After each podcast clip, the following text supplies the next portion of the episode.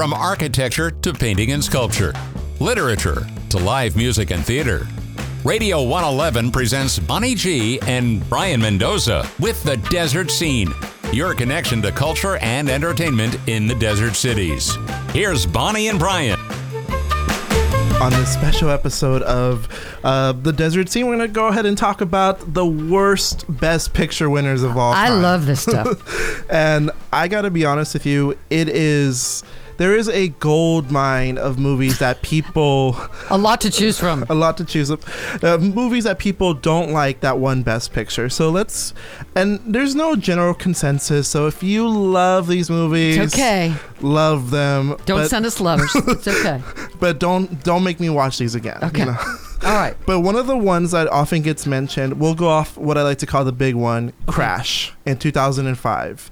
And Crash w- went up against Brokeback Mountain. Now, see, okay. See, I always forget what they went up against. Yeah. No, that, yeah. I mean, Crash was an interesting film, but it wasn't a best picture film, I don't think. I think if you look at those two movies, they were two movies that were trying to say something about the subject matter that they had. Like Crash was about race, Brokeback Mountain was about being gay in a mm-hmm. homophobic world. Mm-hmm. And the difference is that Brokeback Mountain wanted to tell its love story, and so when the homophobia happened, it really impacted you because you connected with the love story. But with Crash, I say this as a person of color where the perspectives that they give were trying to always say something about race, but it always fell apart. And I felt like at the end of the day, your story about race also has to have me connect with your per- persons of color.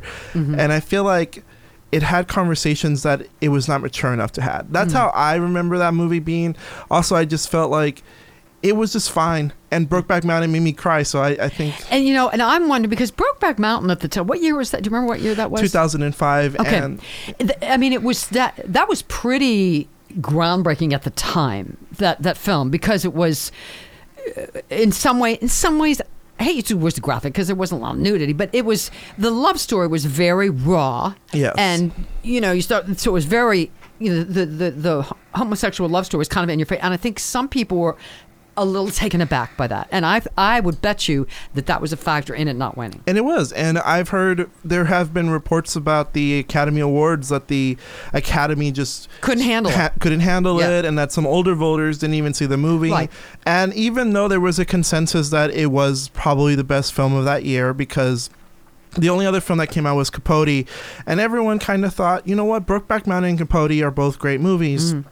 But Brokeback Mountain really is the one that everyone's talking about. Yeah. And you almost want to say at the time, like, you almost want to kind of laugh at some of the criticisms because you think, oh, they hate it just because of the gay love story. Mm-hmm. But it really was a factor. Oh, and, oh, sure, absolutely, it was a factor. And it isn't like today where, you know, like back then when Fox News criticized this movie, it actually did resonate with like a certain some sect. people, sure, But nowadays, if let's say a movie about be much people, different, much different. if Fox News criticized this movie and it came out today, you'd almost you would almost laugh at them and say, "Why are you even talking People would ignore movie?" them. Yeah, yeah. like move on. Mhm. And so Crash came out at the right time, but uh, and I also think it's aged the worst because when I'm not gonna when when the bad thing when 2020 happened and everyone had that reckoning with race. No one mentioned Crash as a movie about race, Mhm. so it tells you a lot about how Brokeback Mountain keeps being brought up, Mhm. and no one brings up Crash Yeah. anymore. yeah, But another movie that often gets like listed as one of the worst Best Picture winners is Shakespeare in Love 1998 with Gwyneth Paltrow.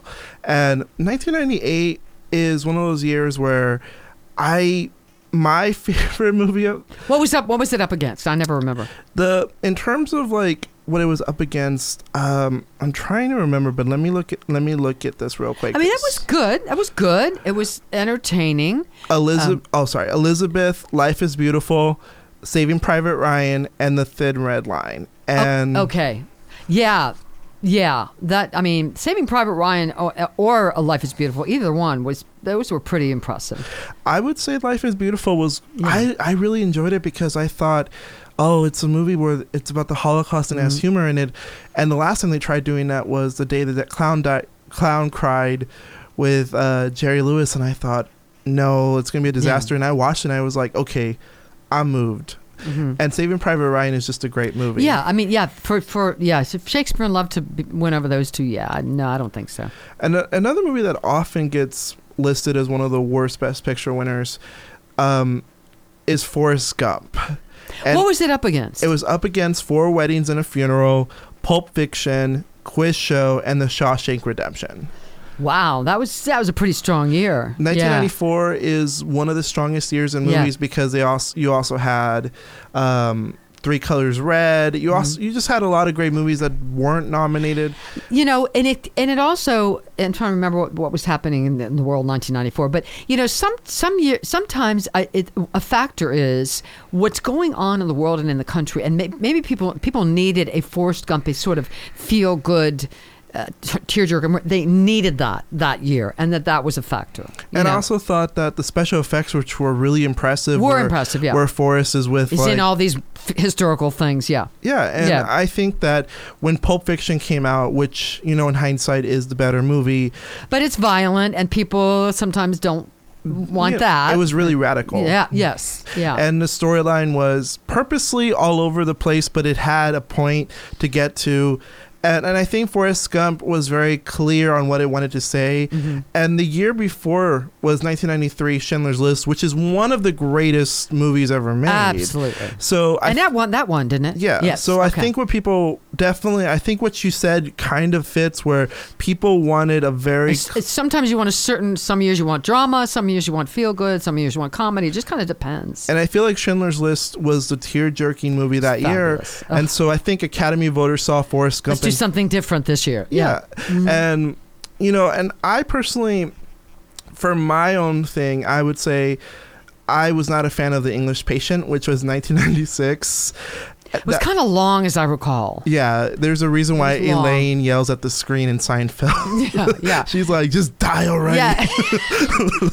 I mean, it was it was well made, but it was long, as I recall. Yeah. It also was against Fargo, which is Mm-hmm. again like Pulp Fiction, the the movie that everyone agrees changed movies, and then also was up against Jerry Maguire, Secrets and Lies, which I thought Secrets and Lies was great, Mm-hmm. and then Shine, which I've never seen, but good for them. Yeah. Yeah. Yeah. Good for them because they shine through Yeah. once.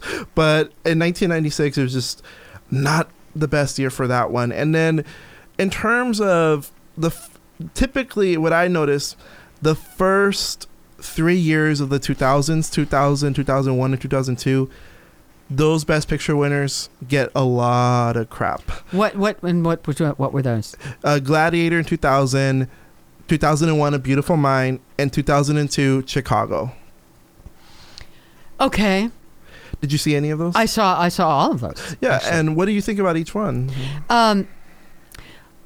Well, they were all impressive films. I- Yeah, That's they were all impressive films. they were definitely impressive. I just I think in the end their competition, it's always the yeah. competition. So, so tell me what. the what Gladiator was up against Chocolat, Crouching Tiger, Hidden Dragon, Erin Brockovich, Traffic.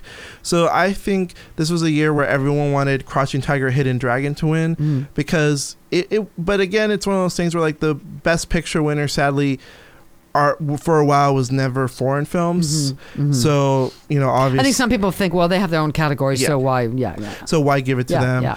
And A Beautiful Mind and Chocolat and Chicago, I mean, they both competed against Lord of the Rings movies. Mm. With the first one being in 2001 against A Beautiful Mind, and the second one being up against Chicago. And I think in hindsight, the Lord of the Rings' impact really put these films' reputation down the tank. And I think Chicago, I think a lot of fans of that musical were just having their own opinions and saying, you know what, that's not exactly how the musical is. Or Yeah, but it was a very good movie. it was a good It was a very good movie. It's like yeah. Cabaret, how everyone criticizes how Cabaret is nothing like the musical, Mhm, but then Cabaret itself is a strong movie. Yeah, yeah. And I, I definitely think that it's one of those movies that, sure, granted, it's not as good as Lord of the Rings, Okay. but that's what it is. And in terms of other best, worst Best Picture winners, one of the most controversial ones was 1952's The Greatest Show on Earth, which came out the same year as a movie that wasn't nominated, Singing in the Rain. Wow.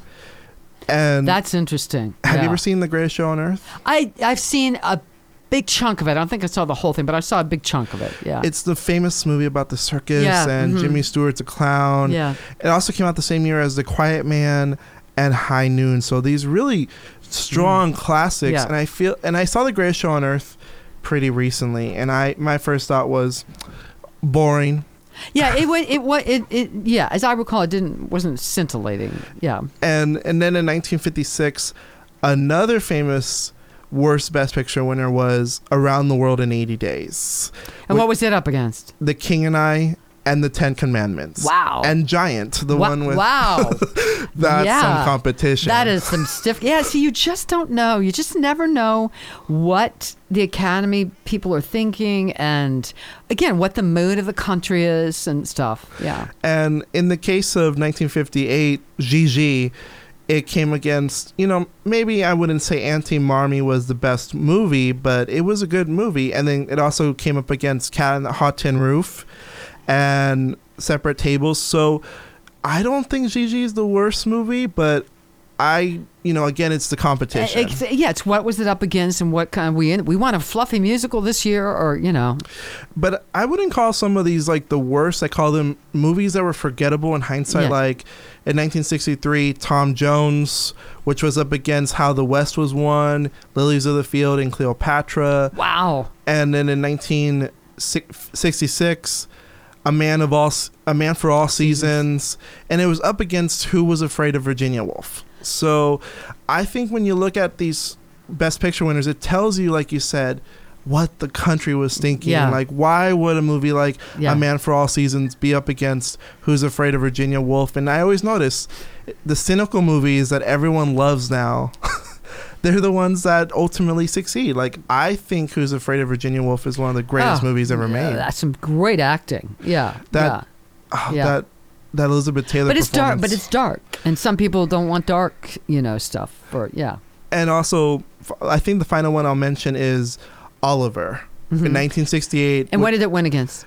Funny Girl, uh, The Lion in Winter, Rachel, Rachel, and the I think yeah this Franco Zeffirelli version of Romeo and Juliet, Wow. and it came out the same year as 2001. That's tough. That is tough competition. Holy moly. And I I will say that when I watched Oliver the first time, I thought, you know what, I'm gonna.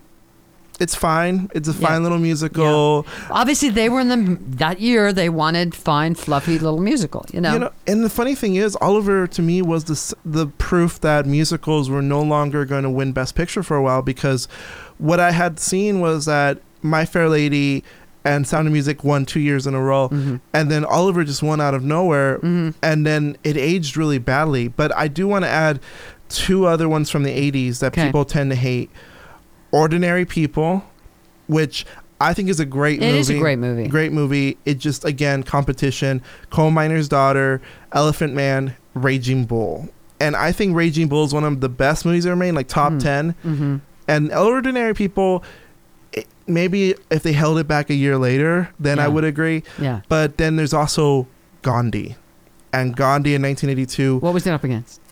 Tootsie, and E.T. the Extraterrestrial. Wow. Wow. So again, yeah, it t- again it tells you the, the sort of the thinking and the mood of the Academy. They wanted an you know epic thing about world peace rather than something lighthearted. I mean, you just don't know. Yeah. And in in hindsight, I think the the Academy has shown that it doesn't want to take as many risks. You know, like with Green Book, that one Best Picture over Roma and BlacKkKlansman. Mm-hmm. So it shows that they would rather find the safe story that I everyone think a likes. lot of times that's tr- uh, true. Yeah, And a I- lot of times. and it actually turns out that people actually like the riskier movies, the ones that pay off really well. I'm not saying taking a risk always works. Trust me, it doesn't. I've seen movies that no thank But you. But what life? What's life without risk? That's true. But All right, we'll I see- love doing this. Great show. We'll see you next time on the desert scene. All right.